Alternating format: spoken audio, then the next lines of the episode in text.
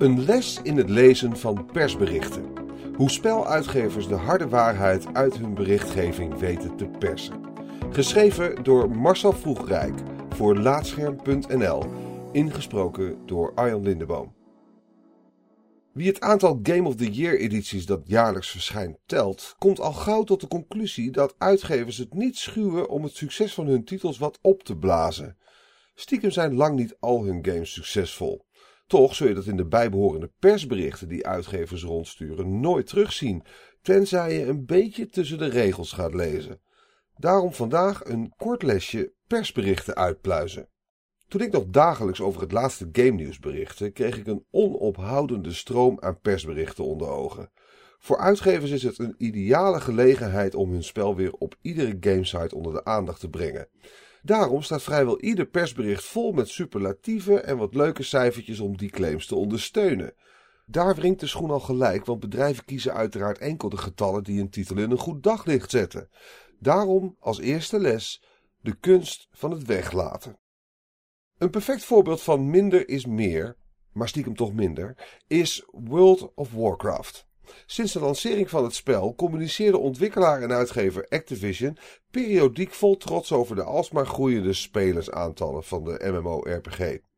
2 miljoen spelers werden er 5 werden er 10 en in 2010 tikte het spel zelfs bijna de 12,5 miljoen abonnees aan. Alleen daarna werd de onvermijdelijke daling ingezet tot een tussen aanhalingstekens dieptepunt van 5,5 miljoen eind 2015.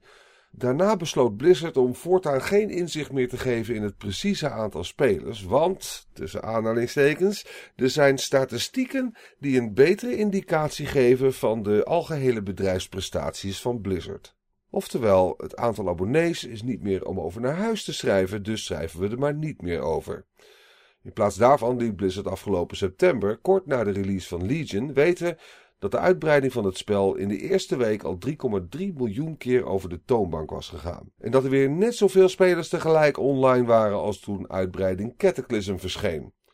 Een flinke prestatie voor een spel dat alweer uit 2004 stamt. Maar een groot deel van die spelers is een maand later weer gestopt. Dat lees je natuurlijk nergens terug.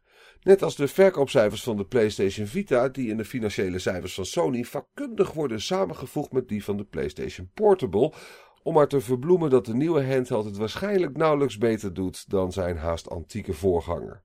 Verkoopcijfers blijven een heikel punt, zeker zodra je over recordaantallen gaat spreken.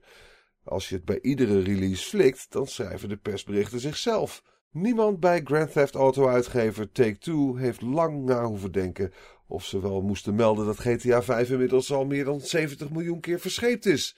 Alleen wat doe je als je ineens niet meer over de ooit zelf zo hoog gelegde lat heen komt?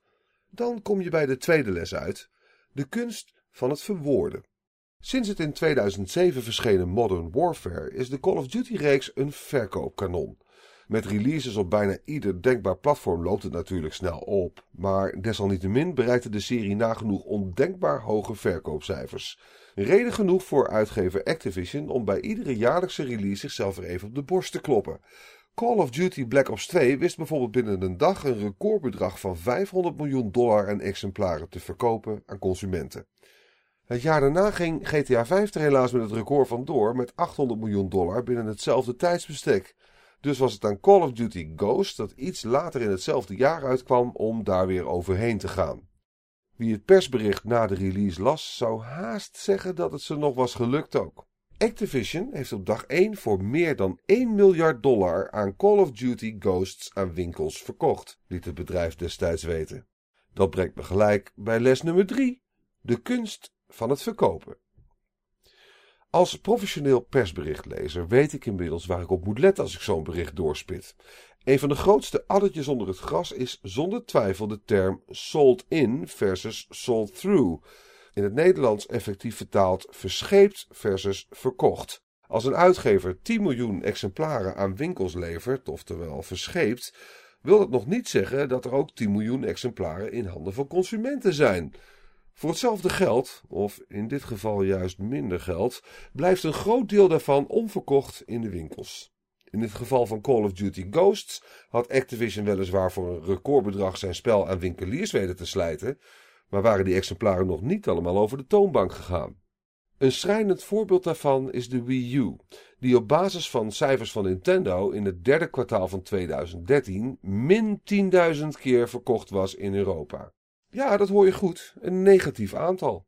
Waarschijnlijk heeft de Japanse uitgever in die periode Wii U's terug moeten nemen omdat winkels ze niet verkocht kregen. Wees daarom vooral alert op de terminologie. Als van een spel miljoenen exemplaren verscheept zijn, lijkt dat indrukwekkend, maar het levert soms vooral volle winkelschappen op, zoals vorig jaar bij Battleborn. Van die games zijn niet geheel toevallig geen precieze verkoopcijfers bekend. Daarmee zijn we bij de laatste les aangekomen: de kunst van het niets zeggen. Niets zeggen en toch een persbericht van een paar honderd woorden uitsturen lijkt lastig, maar uitgevers zijn er zeer bedreven in geworden. Het is met recht een kunst. Neem bijvoorbeeld het persbericht over de lancering van Halo 5 Guardians voor de Xbox One.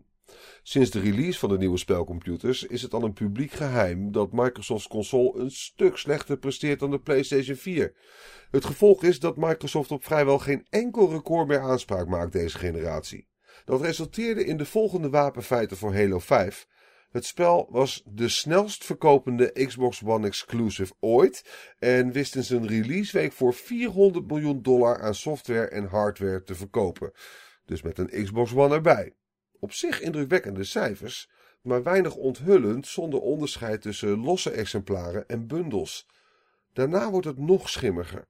De game was de week na de release het meest gespeelde spel op de Xbox One en bleek goed voor 21 miljoen uur aan gameplay met bijna 7 miljoen gespeelde multiplayerpotjes. Allemaal leuk en aardig, maar niemand weet hoeveel het spel nou precies heeft verkocht. En als niemand dat weet, dan mag je ervan uitgaan dat dat tegenvalt.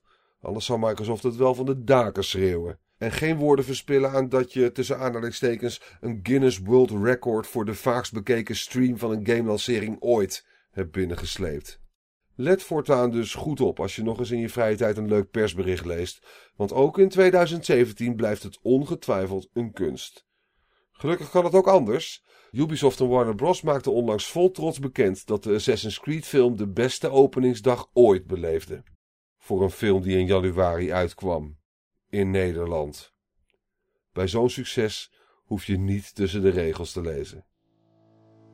Dit artikel is geschreven door Marcel Vroegrijk, copyright, in samenwerking met Laatscherm, copyright. Marcel Vroegrijk, copyright, is sinds zijn release in 1987 uitgegroeid tot de meest succesvolle Marcel Vroegrijk, copyright, ooit.